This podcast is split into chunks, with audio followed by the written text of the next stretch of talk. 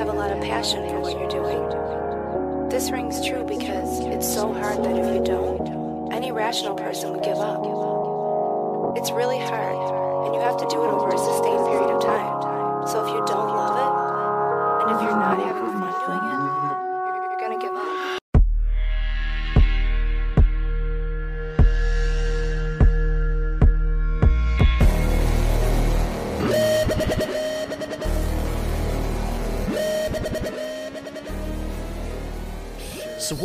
to another episode of John's Entitled Podcast, a partner of MoshPitNation.com.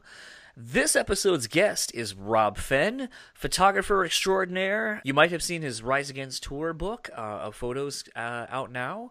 You might have seen his photography when he did his book with uh, Rob Zombie for a tour that he did with them, or even the Halestorm one. And potentially you might have seen photos of my co host, Daniel Terry.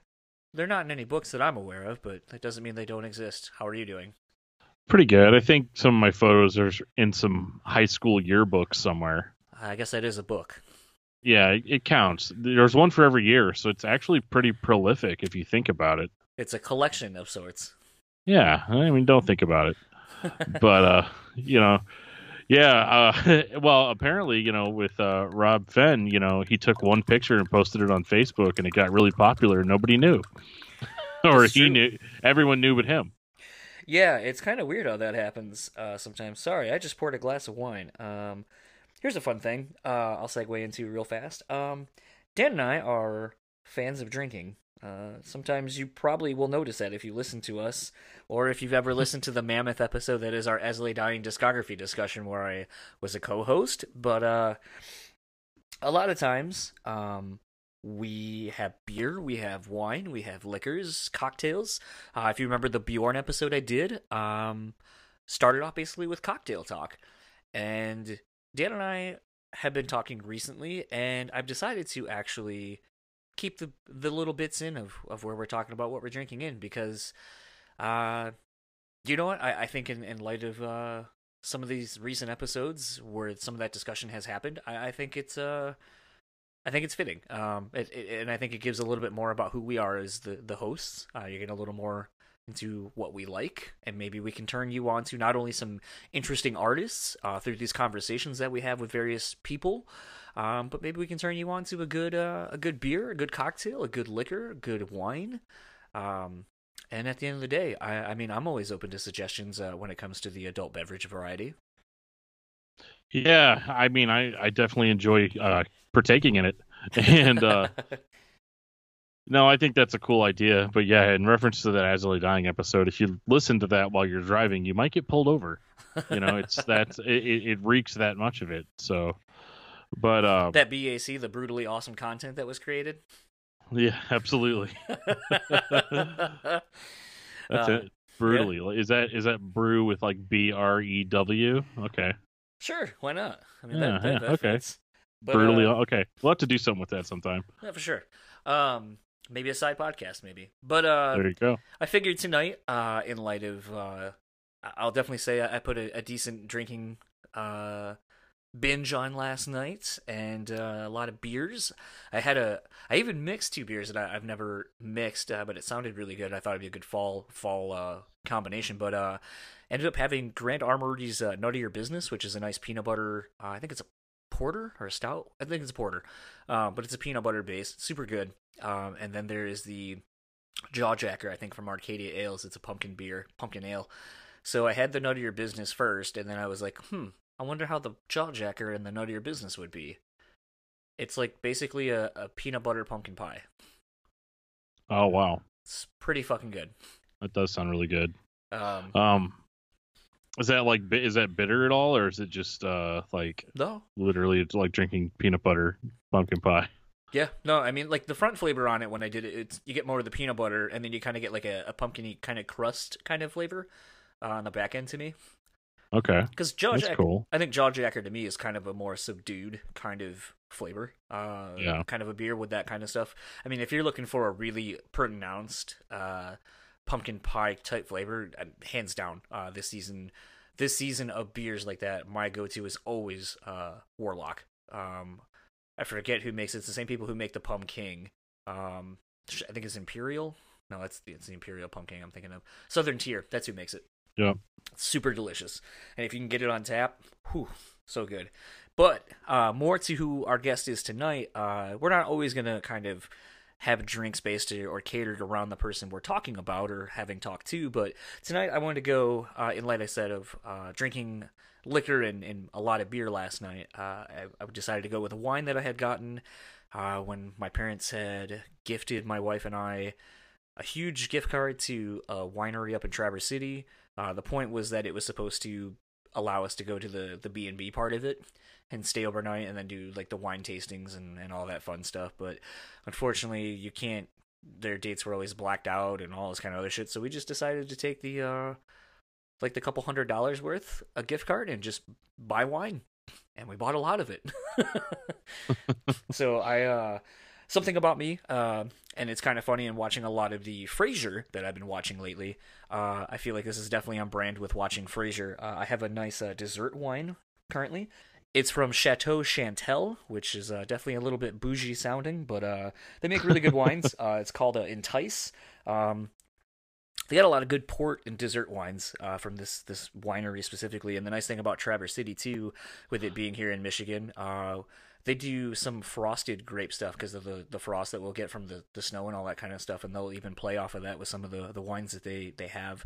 Um, but yeah, I figure you know, Rob uh, is a, a very renaissance man between you know having a, a brick and mortar record store barber shop mechanics garage like there's just so much stuff that he has in this one this one building and i think you know the bands that he's worked with between rob zombie and Halestorm and and uh, rise against you know those are three different kind of bands that don't necessarily play in the same world but all are all under the rock umbrella.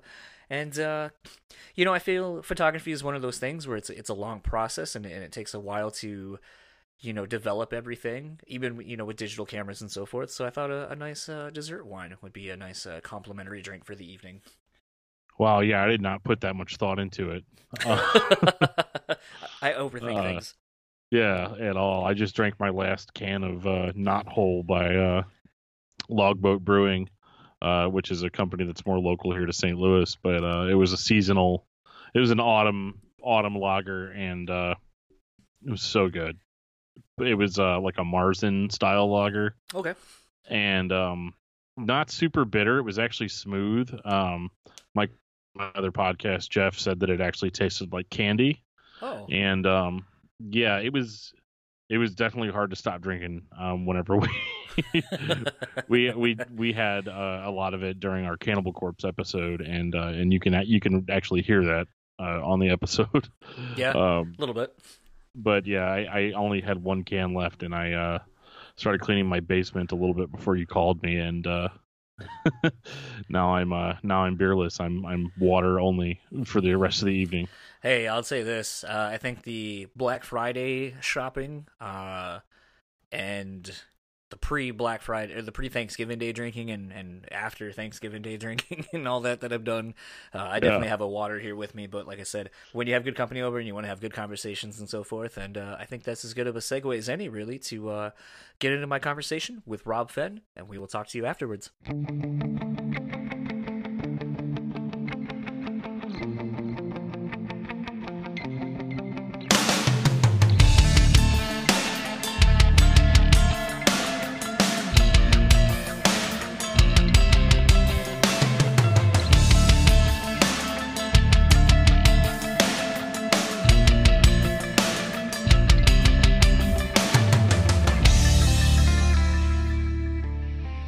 So I have the pleasure this early evening of talking to Mr. Robert Fenn. Rob Fenn, as some of you probably know, uh, he is a photographer, a filmmaker, uh, a record store owner, a barbershop owner. Uh, I believe they would call that a renaissance man at this point.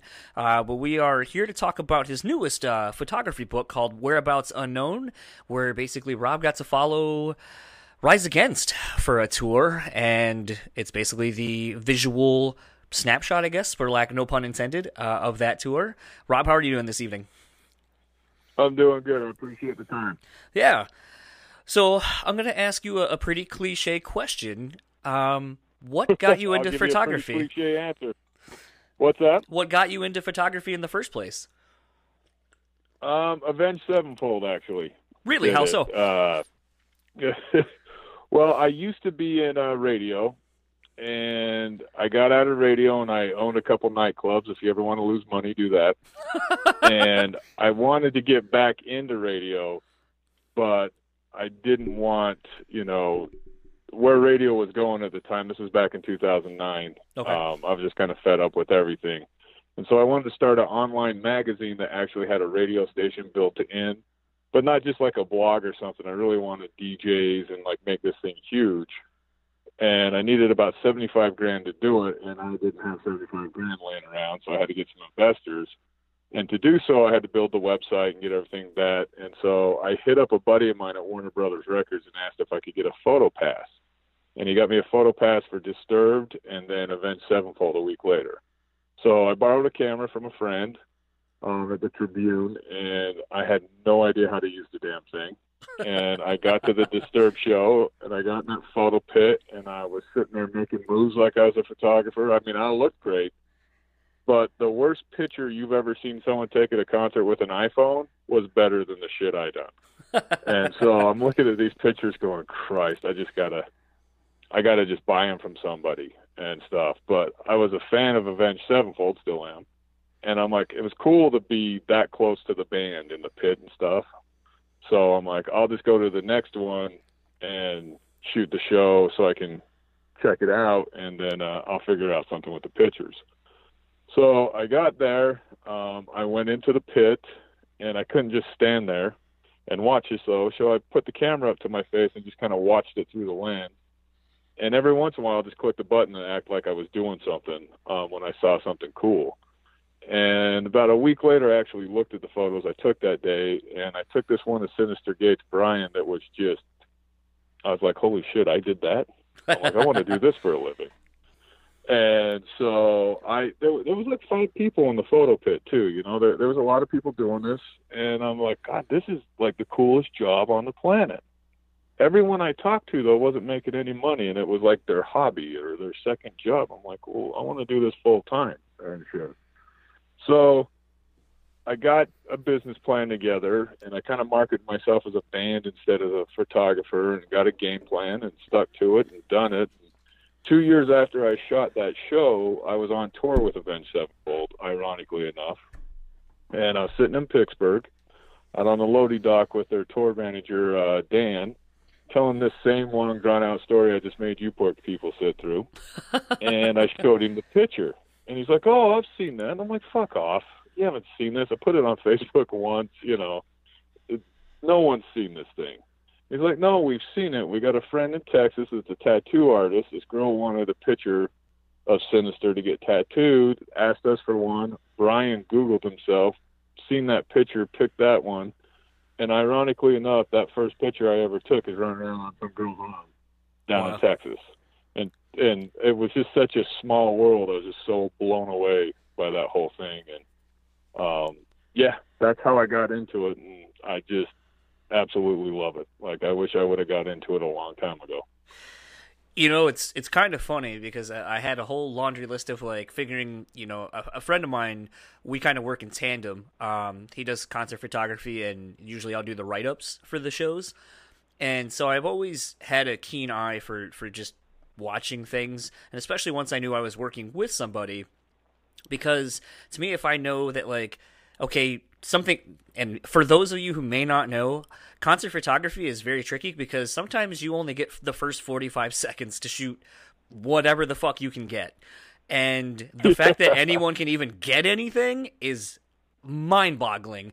Uh, some of the, the the things that they put in front of concert photographers, as far as like, okay, you're shooting from the soundboard. Hope you brought a lens, like a, a zoom lens, Yeah. uh, or you know, no flash, no this, and it's all in darkness. And I mean, just some of the the pitfalls that concert photography photographers have to go through is kind of astounding. Um, that anything good ever gets shot in the first place. But it was one of those things where I, I knew immediately the strength of my writing was going to revolve around talking about things that my friend was shooting as well because if i talk about something and there's a visual accompaniment to it it really solidifies the the visual picture i'm trying to paint with my words. And in that regard i don't really feel like a lot of concert photographer or I mean concert reviewers really take that into consideration how much they should really lean on the concert photographer and you know i thought you know like with my friend and a lot of other people i've come to learn you know they're always at shows. They were always bringing you know their their cameras to shows and just shooting and eventually work their way up where it definitely doesn't seem like that's how you got into the into the thing. But something i will and i'll kind of share a story with you too just to kind of maybe see if it leads you into another story like this. You know, I had the unique opportunity to shoot uh, Underoath on that uh, reunion tour. And when I say shoot, I mean oh. I had oh. I had my iPhone because I was going to cover the show as again to review the show. Uh, we didn't have a photographer, and so I got one of those meet uh, the photography passes and I felt very trepidatious about going down there with my phone because that's hacky, like just super hacky. Um, I will say, much to the chagrin of my photography friend, he always bitches that I have a really good eye for photography and should invest a fuckload of money in gear and all that kind of stuff because I can get really good shots with my phone. But I remember going and and I'm sure you can speak to this from going to a lot of like you know a big arena tour like an Avenged Sevenfold or Disturbed but I was just so enamored by being able to turn around. You know, the bands, you know, were able to be there in the first three songs and just seeing the energy that the band's giving and you're literally in the middle of this volley that's happening between crowd and performers and it created such a unique perspective that I I, I if I close my eyes I can just put myself right back in that photo pit and it's just so crazy because it's like I, I, can understand why the thrill of being in there because like i said it's such a unique perspective to be in where you're right there in front of the band and you're seeing a show that seemingly feels like it's just for you but then you turn around and you can see what the band's getting and you're feeding off of this energy that like i said is being volleyed between artist and fan. And I think what's interesting, and, and I think you've been able to capture it, especially in, in the few uh, photos I've seen from the Rise Against book, you know, of being in that that epicenter basically of the exchange of energy. And i kind of wanted to know are there any other you know maybe not from the rise against or the rob zombie or Halestorm books that we'll talk about but have you been to any of the other shows shooting shooting stuff and kind of just had that moment where you were able to capture something so special because you were just literally in the middle of of this this thing? I, I think that's with all, all the shows, and, and like you said, you get three songs that there's bands come out and they're right from the get go. A, a good band is on you know on eleven, and when the band's like that, then the crowd is that way as well. And to be in that energy, like you're talking about, to be in the pit, it, it's something unique. Like it's uh I've seen so many different crowds. I've been lucky enough. I like to tell people I've shit in 33 countries and shot people all over the world and seen all different fans. But the one thing that they have in common is when it's a good band, that crowd is losing their fucking minds, and it's in a good way. Like it's the first time I ever shot Slayer was in Tokyo. Oh wow! And the thing with Tokyo and that I love about Japan is and no offense to everybody and stuff, but the iPhone just ruins the fucking show. I don't get how you can, you know, clap with one hand. Um, so over in Tokyo, they don't have them. They don't pull them out and they're taking a million pictures. They're like in the show. And, and that energy's got lost in the past 10 years because of social media and iPhones and all that. That's a whole nother interview. You want me to bitch about that? You better need like three hours. but um, my favorite part of it is seeing when the band and the fans connect. And I've been lucky enough the people I work with. I don't know if you've seen a live Rob Zombie show, but I did actually. I got to cover. I got to cover that show recently. Yeah, so you know what I'm talking about. It's beyond a show. Like it's, and he does that same show. Whether we're playing the 930 Club in DC, and if you guys don't know what I'm talking about, Google that shit. It holds like 500 people. Mm-hmm or if he's playing Hellfest, it's I don't know how many thousands and thousands and thousands of people. You get the same show. And that's one of my favorite things about RZ is that he goes out and he like he'll jump in the crowd. He's part of it. It's a show. And the same with Halestorm. The first time I toured with those guys, I watched Lzzy jump off the amp in high heels and land landed, keep going. I'm like, what the fuck? Like they're just and RJ behind the kit, like all four of those guys, that shows something special to see. and then I've just been chasing Rise Against for four years. It wasn't just one tour; it, was four years of all over the world. They've got a connection with their fans that's just it's great to see, and that's my favorite thing about music is is that, and to be able to capture it is unbelievable. Uh, I, I, I mean, for concert photography, like you were saying, does have pitfalls and there's rules and stuff, but that's part of life and people always ask me why I got to be where I'm at in the concert photography, and I truly believe it's because I followed the rules and built the relationships. Right. Um, sometimes you don't get approval for a pass, and you just don't do it. it. It's one of those. I really think I've got to do what I do because of that, and I built the relationships. Because like everyone told me that Rob Zombie would never do the book, and he doesn't have a photographer and stuff like that. And it's like, well, somebody should be capturing this shit. Totally. And it it wasn't Rob saying no, it was just people not thinking that he would do something like that. And we done it and I'm so proud of that fucking book. Um it, it turned out exactly like we both wanted. I wouldn't have cared if it only sold one copy. Thank God it sold more than one. But it, it was just that end result that was just like we did this, and I, I can't, you know, we we have it on sale today, and this ain't a plug for the business, um, but we're selling it this month. I, I wanted to give something back for Halloween and just kind of make something cool. So I'm actually selling that book for thirteen dollars. This is a fifty dollar photo book. I was gonna say when and I saw that on the I, website, I was like, wow, that's that's really affordable. well, yeah, I done that, and I probably should have shouldn't have done it because all we've been doing is shipping books for a month. so, it, but it's great to see everybody getting one.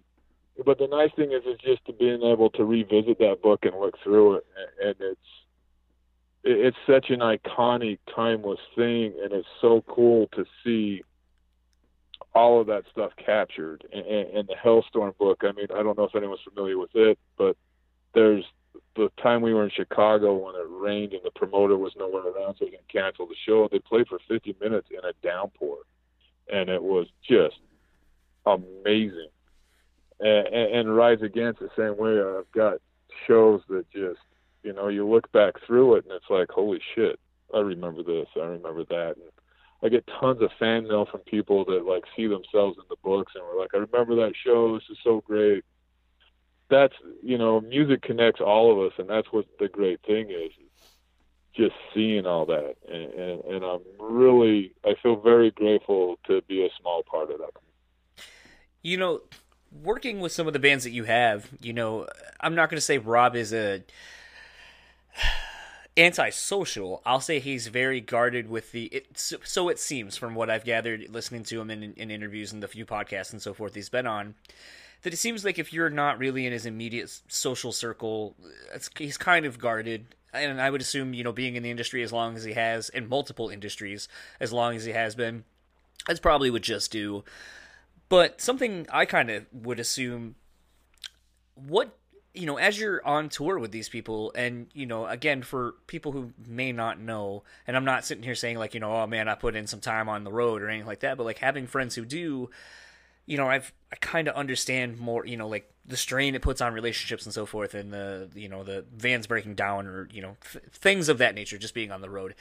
But something that i feel like happens is everybody road crew everybody who's involved with putting on the show becomes basically one. They become a family.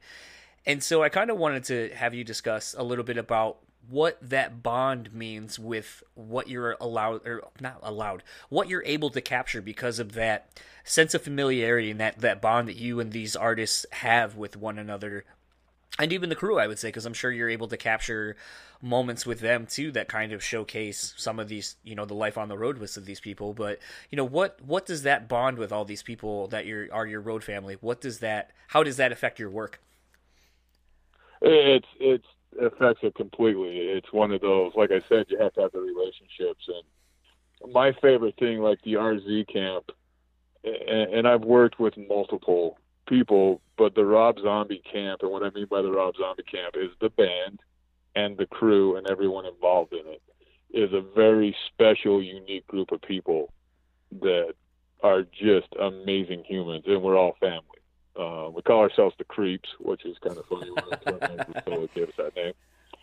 but they're good people. And what people got to realize on the show, and, and that's nothing to take away from any of the other camps I work with. The Rise Against camp is amazing. The Halestorm camp is family. I mean, the band and all of their crew uh, are family. Like, and that it, it does become a family. And this industry, as big as it is, it's very small. Yes. Um, work wise. And so if you don't do your shit, you're not going to stay in it very long. And I've been really lucky with the camps that I have been involved with that everyone are good people and do their job because you got to think about it. They roll into this place at eight in the morning. They set up a show, they sound check, they get it all ready, they do the show, they tear it down, and then they go to the next city the next day. Now imagine that job. It's organized chaos. And Yes. for organized chaos to work, everybody has to get along and respect each other. Now that doesn't mean that all camps do that. I've just been lucky enough the ones that I work with do. And I think because they do is the level of success they have because it does take a whole you know, it can't be just one person. And so like if you look at the books, you'll see all the crew members in the books. It's not just the band and stuff that I do. Uh, it's, you'll see all the behind the scenes stuff. Um, one of my favorite pictures in any of the books is Detroit from Halestorm on the toilet in Albany. It, it was the funniest goddamn thing I've ever seen in my life. She actually was just doing paperwork and she was trying to get away to get some peace and quiet from all the chaos. Mhm. And that's when I snapped that picture. and um, it's you become this you know this family i have a 20 year old daughter that um Lzzy has been nothing but uh, in all of them but Lzzy especially always reaches out and makes sure she's doing well and stuff like that they uh we went and seen them when I- i'm here in utah based in utah and they were playing salt lake city and my daughter's a drummer and RJ's like, "Well, why don't you come up and play the tambourine for Here's to Us?" And she was okay. Well, what he done is he took her and threw her in the drum seat. She got to play a sold out show with a Grammy award winning band. Like, you want to talk about a proud moment for Dad? Uh, I might have cried a little bit in the photo pit. It's the first show I ever shot that I was nervous I wasn't going to take a good picture too. That was funny as hell because I, I I didn't know it was going to happen, you know. Um, but that's the kind of people they are, and I've been very fortunate to work. Like I just got to work with Billy Idol, oh wow. which the greatest thing I ever heard over the radio was like, if you see the homeless guy running around on stage, you're supposed to be there, you know. but um, it, it's you know it's a great community, it's a great time, and it is you know the road is a very stressful and crazy place. It's a gypsy life. Um, it does take a certain individual to live out there, and it's like any industry. You know, you get that core group of people that do it well, and, it's one of the greatest things ever.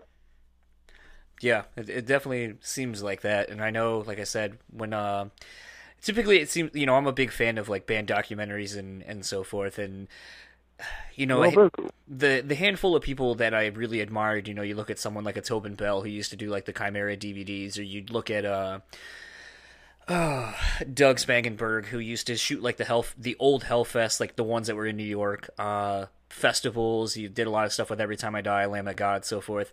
He becomes basically that extra member of the band, that that other person that it's almost like they're so comfortable with that person that they forget that they're being filmed and or even being photographed i guess in the same sense with you Yeah. and to me i've always felt like that's that's the thing that makes you know being a fan of music and, and, and wanting to go beyond just you know I have the CD and I like the songs. I want to know more about these people. I want to know more about this experience, this life that they live that, you know, so many of us, I think, actually want, but don't necessarily want to put in the hard work to achieve these goals and dreams. And so, you know, I always commend the people who are able to give us that access because it allows a lot of us, I think, to live out these fantasies that we want without having to leave the comfort of our, you know, our houses and our own beds and so forth you know so first of all i'll say you know thank you for for doing a lot of the legwork for a lot of us so we can see and travel to all these places and see what it's like you know to tour arenas and so forth and see you know that it's not all glamorous at times and the sacrifices i guess even you make you know with probably not being home and being around your own family but um my, my mom always told my kid, most parents send their daughter, their kids to summer camp. Your dad goes to summer camp, so that's how that worked out. Um, it, it, it's rough, and, and I really appreciate the kind words. Uh, my big thing is like for me, and, and I might be one of the weird ones, but I, I really enjoy being on the road. Um, it, it fits, and, and don't get me wrong. Like I got a fiance and a daughter, and I have a business and stuff, and it's hard to go away from that. But I also love that part of my life as well. And you know, and the nice thing about modern technology, I was in Moscow and I was FaceTiming my kid doing her homework uh, back in 2012, which blew my mind. I was like, "Holy shit!" You know. But it, it's it, it's one of those that like I've always just loved music, and to be able to do this, like it, it's I, I still I'll be honest, I still can't believe I get to do this. Like I just I'm waiting for one day I get that email saying, "Hey, by the way, you're done," because I just can't believe anyone um, gets to, you know, I, I've always been that way since I was a kid. You know, I'm a musician and I started out that way, and I've been in radio, and I've been fortunate enough to chase after my dreams and, and grab them and stuff. But this one, it, it's just to see all the, the fans are my biggest. Like, I just love seeing how passionate true fans are. You know you assholes with your cell phones in the back texting and saying, "Look how cool I am here." So be it, you know. But like the real fans that are just the pocket Jesus is what I call the iPhone. Is put in your pocket, and you're just enjoying the show and seeing it, and, and just that connection. It, it's uh, there's nothing more special, you know. I just and, and I'm I'm 45 years old, and I just seen Ozzy in Salt Lake I didn't go shoot the show. I wasn't there to work. And, and lucky enough, um, I had a few friends that got us some passes, and me and the fiance got to be on the rail of Ozzy. Oh wow! And I am literally dancing, screaming, and singing every song. And she's looking at me like, I haven't seen this side of you because usually I'm working at a show. And I had the time of my life. So I was in high school again. And, and that's the coolest thing about going to a show is just I, I, know all of us have problems, but when you go to a concert, and you get to let loose and scream and sing along with your favorite band for at least two hours. There's no more problems, and that's the beauty of it. You know, in this day and age of technology being what it is, you know, I'm reminded of uh, the friend of mine that I was talking about earlier, the photography friend. Sometimes we'll go out around town and go shoot just random stuff. Um, Right. He'll kind of ex- try to explain camera stuff, and I'm like, man, that seems too hard. Let me just pull out my iPhone and just you know take this. uh, and sometimes his photo looks way better than mine for obvious reasons, but sometimes I'm able to capture something that he's not able to because he can't set it up fast enough. All that being Bro. said, you know, it kind of gets me thinking. What's what's a story you have from a moment of being on the road that you weren't able to capture with your phone, or or even with a camera, I should say, but that has stuck with you forever? Oh, there there's so many. There there's so like oh Christ. Like I, I don't even know where to begin on that. I'll enjoy the moment and get all excited and I'm like, oh fuck, I should have took a picture of that. so, um, here's something that will upset a few photographers and stuff. I don't know how to work a camera. I, I, I literally don't. I started in 2009. I haven't been doing this for too long. Um, I don't understand the f stops and all of that shit. I, I just whatever I'm doing's working, so I haven't tried to learn it. Right. Um, like I had one camera company that wanted to sponsor me, and I, I was all for it because that shit ain't cheap. Nope. and I couldn't use their camera. Like I, it was all backwards from mine. Um, I just got into the Leica cameras now, and it took me forever just to figure that shit out. Um, so I, I just think you know there's there's so many. Like I, I just do mine by feeling and what I see, and I don't know how it happens, but it happens. But there's been so many of those moments, like you asked, like, did I wish I had it? Oh God, yeah. But usually it's when I'm enjoying hanging out with everyone and I'm not thinking about it. Um, you know, I, I do always pretty much have a camera with me, but I've always respected everyone's privacy and shit like that too. Like when we're hanging out, we're hanging out. Um, and that's helped out a lot. Like I just got one of my favorite bands is Alice in Chains, and I got to shoot their whole show a couple weeks ago, Oh wow. and they're so fucking good live. Yeah. And I had the permission to shoot the whole thing, and honestly, I probably watched three fourths of it and shot a fourth of it. um, and so, you know, th- there's certain things that, like, as a photographer, I need to get better at, but I still want to be a fan. I've always told people I'm just an Uber fan with an all access pass, right. and I'm going to enjoy it as long as I fucking can. What's one band or artist that you would love to shoot or work with in general in that capacity that you haven't yet? I want to do a Pink book. Oh, okay. Yeah, y'all heard me say it. I want to do a Pink book. That woman puts on the coolest fucking show I've ever Her band is so great. oh, the band's great. She's great. I just so want to like, you know, I might just start showing up to her shows and just do a book anyway because it's that fucking cool. Um, she's one. I am a huge fan of uh, Sturgill Simpson. I, I would fucking murder people to fucking do a book for that. So anyone can hook that up. Let me know. Um, God, who else? There, there, there's a ton. I, I, I mean, there's uh, there's so many cool things. Like Dorothy's one right now that I just got to shoot her show a little while ago, and her voice is mesmerizing. Like it just that's a show. I don't know if you've seen her lately or not, but I have not. what a great band. Um, her her band's amazing. They're very talented. Her voice, like it's the whole package. So that would be a cool one to do. Um, I don't know. There's a million of them. You, you know what I mean? There's there's so many that um, I really dig and would love to do, but uh, I got a ton of projects going on right now, so we'll, we'll see. When working on these books, you know, obviously the seemingly the easy part would be just, you know, taking a lot of photos. But how do you know because I mean, it, even though they're photos and you know, there's a story, you know, a picture's worth a thousand words, they say. How do you know when it's kind of taking shape, when it's kind of telling a story? You know, do you put things in chronological order? Do you just kind of feel it out? Like when you're like, okay, these these photos in this order make sense. There's the book. I'm done. Like, how do you know when you're done? Uh, you don't. Um, when you're done, you're done. It is kind of the concept on it. I found, like the zombie book, I locked myself into a friend's house in Brooklyn and just went through thousands of photos, and then me and Rob just it. The zombie book was the most unique one that got put together because we we didn't want anything digital. We didn't want anyone on the internet stealing anything. We didn't want any chance of anything going out. Mhm. Um, so I printed all these photos on like eight by eleven paper, and, or photo paper, and I made a huge fucking scrapbook. I still have the damn thing, which is amazing. And so you could interchange them, and so it, we made this scrapbook like a couple old ladies, and we would FedEx it back and forth to each other in a pampered chef box. Um, like no one knew what, knew what the fuck this thing was.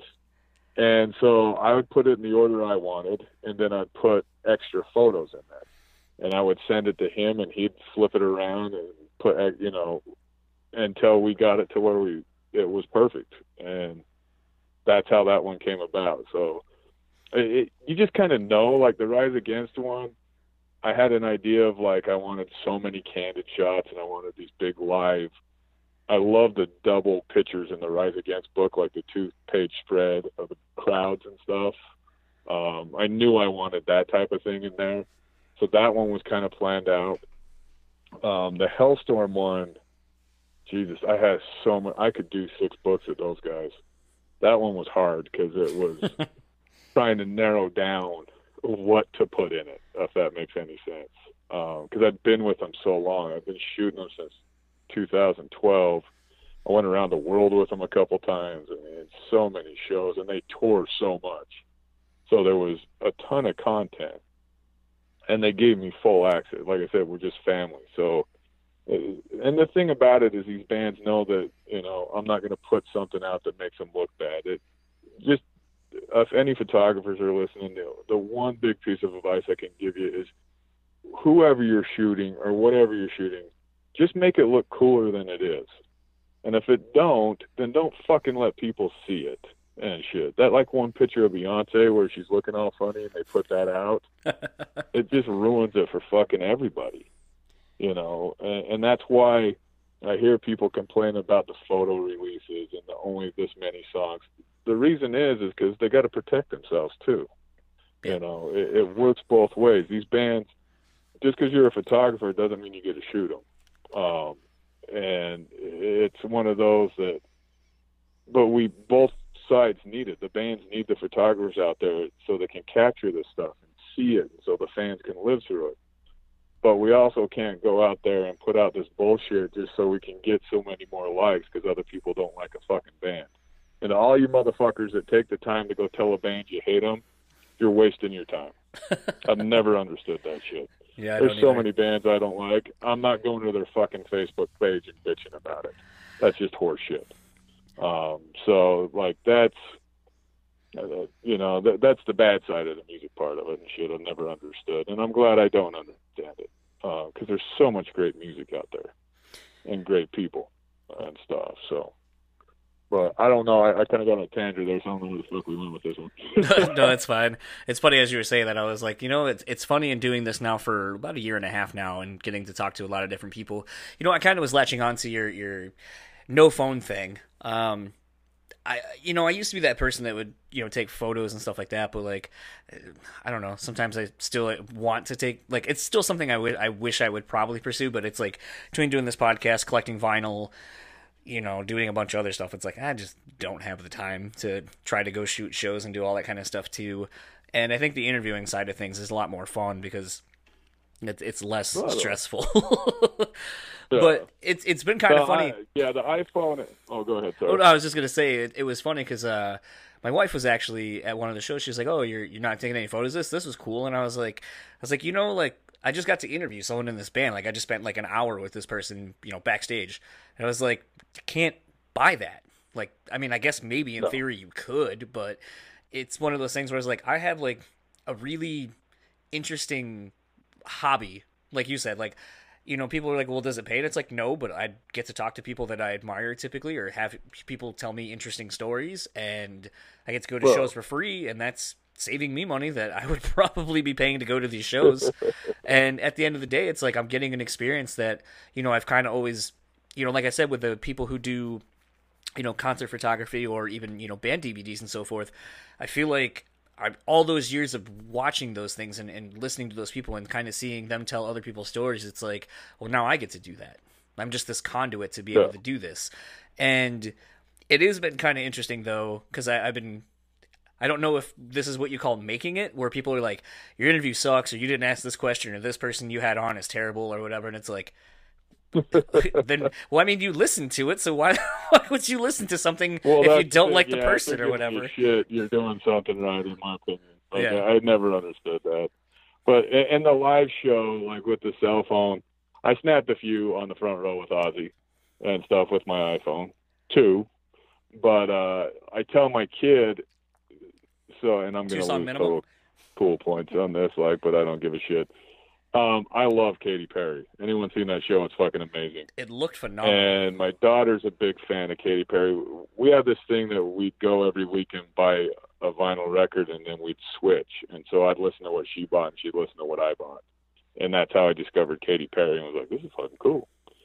So a couple years ago, um, for her birthday, I got her third row tickets to Katy Perry. I paid a shit ton of money for them. I'm like, I can't believe I'm paying this. And we show up. She's wearing her Blink 182 shirt. I've got my Slayer shirt on. And she comes out. I'm singing every song, going ape shit. And I'm looking at the people around me. And there's this girl in front of us filming with her iPhone, but she's filming the Jumbotron. Katy Perry's like two feet from her. like she totally missed all of this. And, and that's the thing when you go to these live shows you're never getting that back. I don't give a shit how much video you watch or any of that. If you ain't watching it and participating in the show, there's no sense buying the fucking ticket.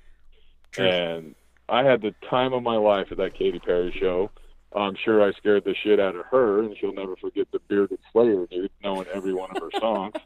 um, but it, it was great, you know, and that's the great thing about live music is that. And so my rule with my kid, she gets to. It's like the concert photography. She can shoot the first song with her iPhone, do whatever the fuck she wants. Then she has to put it away, and then she can shoot the encore. And that's when she's at a show with dad. When she's not with me, I don't give a shit. I'm not there. I don't know.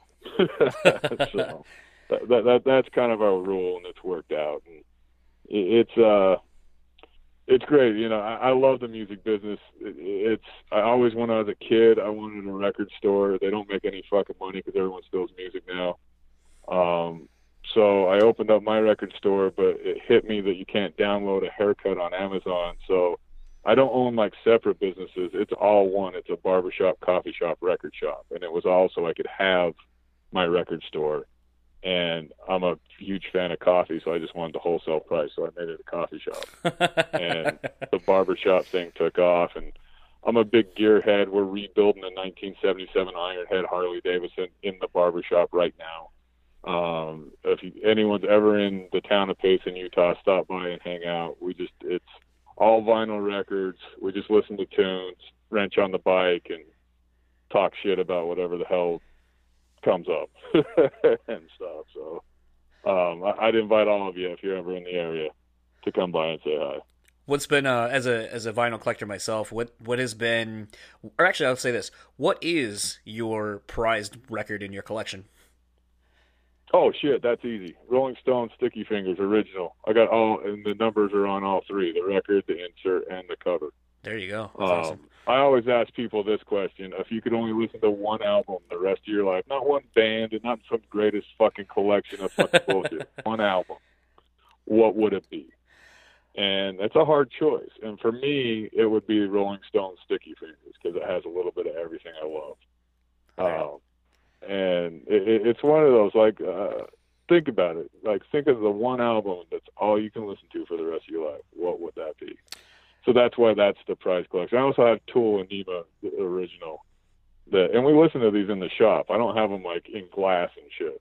You know, um, I'm a firm believer that shit's meant to be used. I got a '63 Ford Thunderbird that's my daily driver, and it, it's uh we only do new vinyl in the shop. I don't buy used vinyl because I don't have time to categorize all of it. Right. And, and the nice thing is, is that everybody's reissuing everything. Yep. Like we got Black Friday Record Store Day coming up, and I'm getting a Type O Negative in, which I'm so stoked about.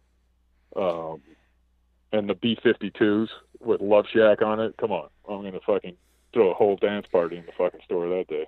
I've kind of been But, getting uh, bummed that the Record Store Day has turned into basically a reissue fest as opposed to the first pressing of something like it used to be. Yeah, well, the thing with it too, though, and here's my bitch about it, and I love Record Store Day, like, and- and the and Record Store Day itself is is a great organization trying to do shit, but it's all these record store owners. So last Record Store Day, AWOLNATION released a seven inch. I can't remember the name of the song. Yeah. Um, my one rule is I don't sell the shit online. You'll never get one of the record store days from me online or on eBay or any of that shit. Well, I didn't have a picture of it to put in the system, and I went on, I Googled the shit, and on eBay, the fucking thing's selling for two hundred dollars, and it ain't even record store day. It's the day before, Yeah. and the only people that can get these things are record store owners. It's like you're killing ourselves. Like you're missing the whole concept on it. But I'll say this, and I know everyone's like, "Oh, record store days every day." That holiday's so fun for me because we get so many cool people that we've never seen come in. Depending on what, like the David Bowie, I got uh, half a dozen of them, and had people lined up outside the store just waiting to get it. Um, but the cool thing is, is like when they come in to purchase these, they stick around and they, we just talk records, and that's the cool part of it. Is like, like I said, the fans. Um, it's just neat to hear everyone's perspective on, you know, you might like one band, I don't, but I still like to hear why you like that band so much. To me, that's way cool. Where uh, where can people find you across the various socials networks? Um, God, I had something funny to say, but then I, I caught myself. Um, well, I've been, like I said, we put that book on sell, and we've been offered. I've been signing the book for people that wanted it signed, and you can only sign it so many ways until you run out of shit to say. and so now I just started signing the other Rob and stuff, which was funny. So I about said the other Rob.com, but it's uh Rob Fenn R O B F as in Frank E N N dot com, and you can find all my bullshit there. The barbershop. I own a record label that has a couple bands on it. I'd love for everyone to check out everything that's going on. And then uh, I always like to end these episodes out to a song. So what would you like me to play it out to? Oh, I get to pick whatever song. Yeah. Colter Wall motorcycle.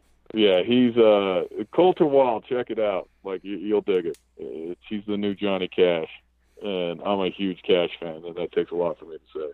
But uh, I, I I do appreciate the time. It was fun talking. I hope I didn't swear too much, and if cunt's too offensive, well, No, it's the not. guy was a cunt. So, um, but but I appreciate the time, and if there's anything I can do for you, let me know. yeah, for sure. Thank you very much. All right, and if you want, we'll I'll send out a Rise Against book. You can give out to your listeners and stuff. Oh, that'd be great. Uh, just hit, hit up Charlie with the information. All right. Thank you very much. Have a good night. All right, thanks, buddy. So that was my chat with Rob Fenn, photographer extraordinaire to the rock and roll stars. Dan, what'd you think of that chat since you uh, couldn't be there, sadly? Um, failed uh, club owner. I, I learned a lot about how I shouldn't ever start my own club Very true. because it's like a it's like a money black hole. and um, no, it was a good chat. Dude's kind of a renaissance. I mean, he's done a lot of stuff. Yeah. Um, in in a relatively short period of time, and uh, pretty pretty accomplished overall. And it's so funny whenever I hear these interviews of like, for every person that's a success story like that that caught a, caught a big break and you know found themselves with more work than than they knew what to do with. You know, there there there's like a hundred guys like me that are like, man. I should be more of a go-getter instead of just sitting in my basement. And yeah, I uh it is funny how that works out. I mean, like you said, you know, the the photo of I think it was Synyster Gates um that he had taken that was, you know, got tattooed on someone and then like, oh, check out this tattoo or this photo and it was like that's my photo. Like I could I couldn't imagine, you know, that happening to you where you're just like, holy shit, like this photo that I took like you know, it's just whatever, and it's you know become a, a very big uh, deal to a lot of people. And you know, it's kind of funny in in this. Um, you know, I know I made comments to uh, my friend who is a photographer, Tony Norcus. Which, if you want to go back and listen to one of the very first episodes of this podcast, uh, I had him on, and I think that's a fun thing too about doing stuff like that with photographers. Like I, I love working with Tony. Him and I work very well together because I pay attention to what he shoots. So when I write about the shows that we're covering, I can write about something that you then can see the visuals for, and then get a better idea of what happened at these shows.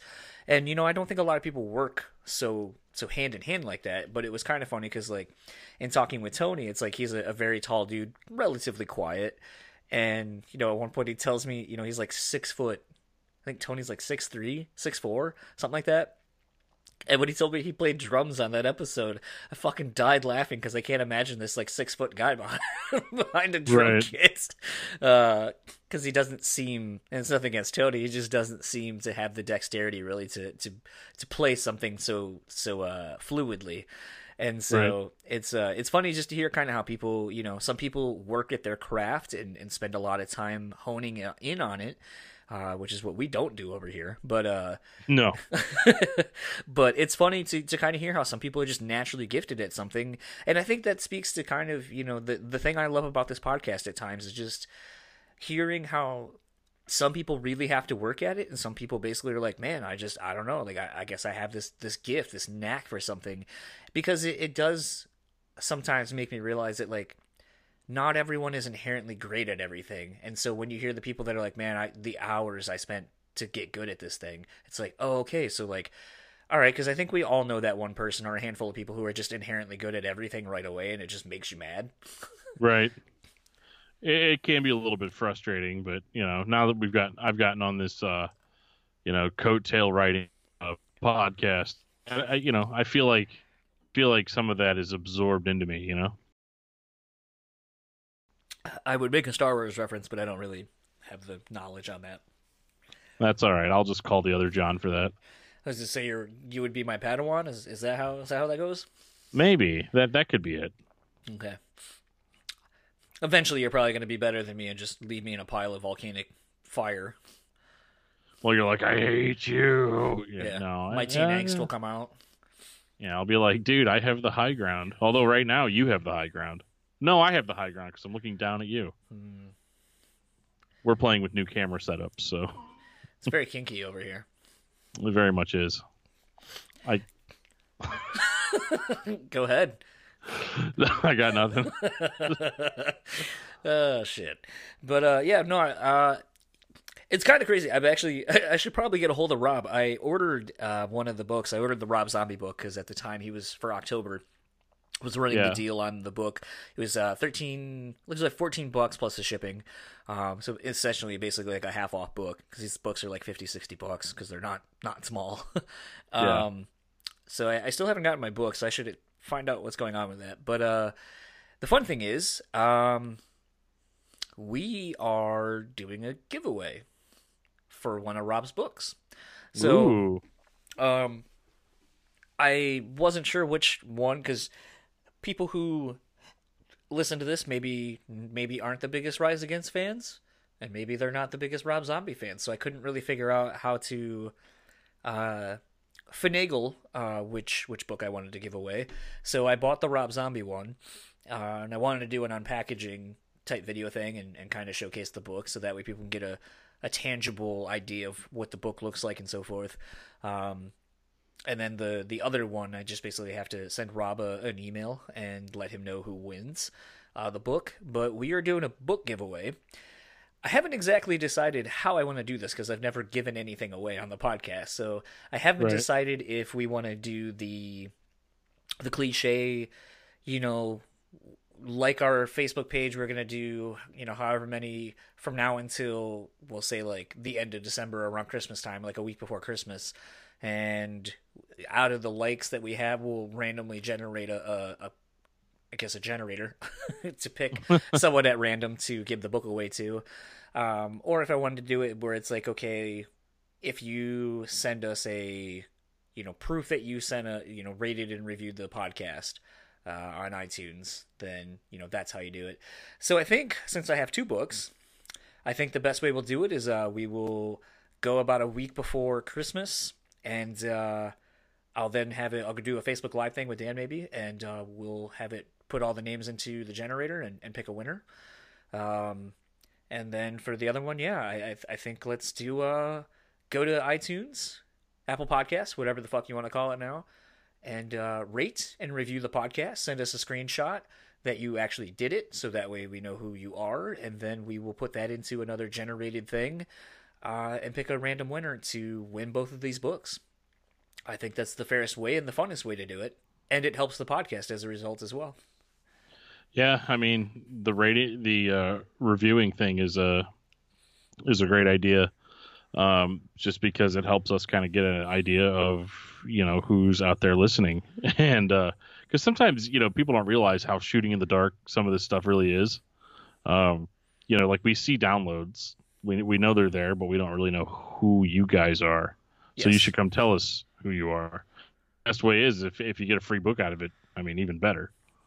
Yeah, and these things like you know, like you heard Rob say, uh, you know, the Rob Zombie book. Rob actually had a hands-on approach with working with Rob. That's very redundant.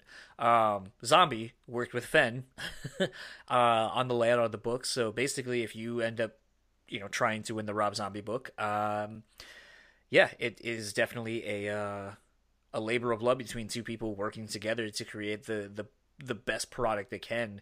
Um, I, I am gonna say I'm I'm gonna look through it before Yeah. it gets sent out. But uh, that aside, uh, I'm kind of you know I want to thank Rob for Fenn that is uh, for allowing us to do a giveaway. Um, I mean that's basically a profit coming out of his his pocket uh, Yeah. between the shipping and and all that kind of stuff. But uh, it's really cool. I, I, I've like I said, we've never done like anything like that on this podcast, so I'm I'm kind of excited to see how this goes. I don't know if this is something people want. Um, people have asked me before if you know they want me or if they can send a CD or do a giveaway before, and I didn't really know what that looked like. So, I, I mean, if that's something you guys are into, let us know. Uh, just send us a message or comment on on this episode, or just comment in general. Um, I mean, we are trying to grow the podcast to make it be what other people want it to be, other than just be self self serving for us. Um, Right. So I mean, if you guys are into giveaways or whatever, like there are potential avenues for that to be a more constant thing. But to me, I've never. I, I just I don't know. I don't know that people actually give a fuck or want to go through the process of winning something that they can buy. I mean, do people even really want free CDs? If I get free CDs, like, is anyone gonna care? I would care. I mean, you can always send me free CDs, John. You're just gonna sell them. specifically, specifically early Ferret Records releases. Okay. Fair enough. Um, well, I think uh, all that aside, you know, we're we're obviously already talking about uh, giveaways and rating and reviewing the podcast, so it feels uh, apropos to end this episode uh, with our socials. So if you would like to follow our partners at Moshpit Nation, you can do such at moshpitnation.com. Facebook is Moshpit Nation West Capital MI. Twitter and Instagram are simply Moshpit Nation. If you would like to follow our show partner. If you would like to follow our show sponsor, The Bean Bastard, you can find them on Facebook and Instagram at The Bean Bastard. Go to thebeanbastard.com and pick you up some delicious coffee. Really loving these uh, new coffee labels that uh, Nick has put on the, the beans. Uh, a little bit of like a version 2.0 for the labels. Uh, still the same names, but uh, like I said, just different packaging. So it's almost like a, from a collector standpoint, you're almost like, ooh, I got to get this one too now. Um, and then Dan, where can people find you? Well, you can find me at my house uh, most days. Uh, but you can also non creepily find me on Twitter at Discuss Metal Dan. You can find me on Facebook under Daniel Terry, and you can find my other podcast on Facebook as well under Discography Discussion or at discussmetal.com. And if you would like to keep up with all things the podcast, you can follow us on Facebook, Instagram, and YouTube at Johnson Title Podcast. Tweet at us at Johnson Title Pod or email us at johnsontitlepod at gmail.com. We are going to end this episode as we always do with a song, and as you heard Rob pick, he wanted me to play it out to Colter Wall's Motorcycle, and uh, I gotta say, I checked this uh, this album out uh, after he had talked about this song and, and how great this record is, and definitely gotta say, it's kind of got like a not an outlaw country kind of vibe to it, but definitely a, a throwback country sound uh, that I think is severely missing from contemporary country now. Uh, so we're to end it to this. And if you like it, go check it out. Again, it's Colter Wall with Motorcycle, and we will talk to you next time.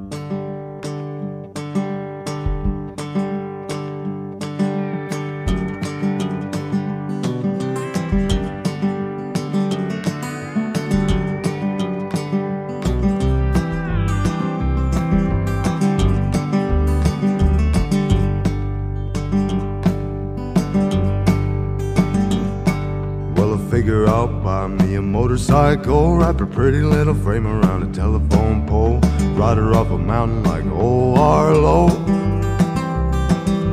Figure I'll buy me a motorcycle. Well, I figure I'll walk to the liquor store, Thunderbird, two bottles, maybe three, maybe four. Follow my feet down the music road. Pour it on the pavement like you would a tombstone. Like you would a tombstone. Pour it on the pavement like you would a tombstone.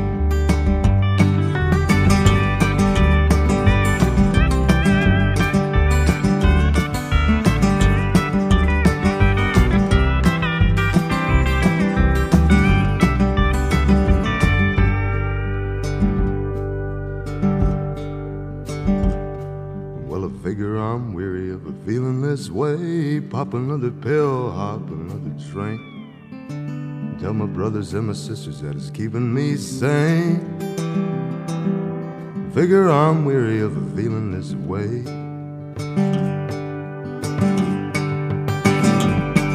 Well, I figure I'll buy me a motorcycle, wrap a pretty little frame around a telephone pole, ride her up a mountain like oh, old Arlo. Figure I'll buy me a motorcycle. Figure I'll buy me a motorcycle. Figure I'll buy me a motorcycle.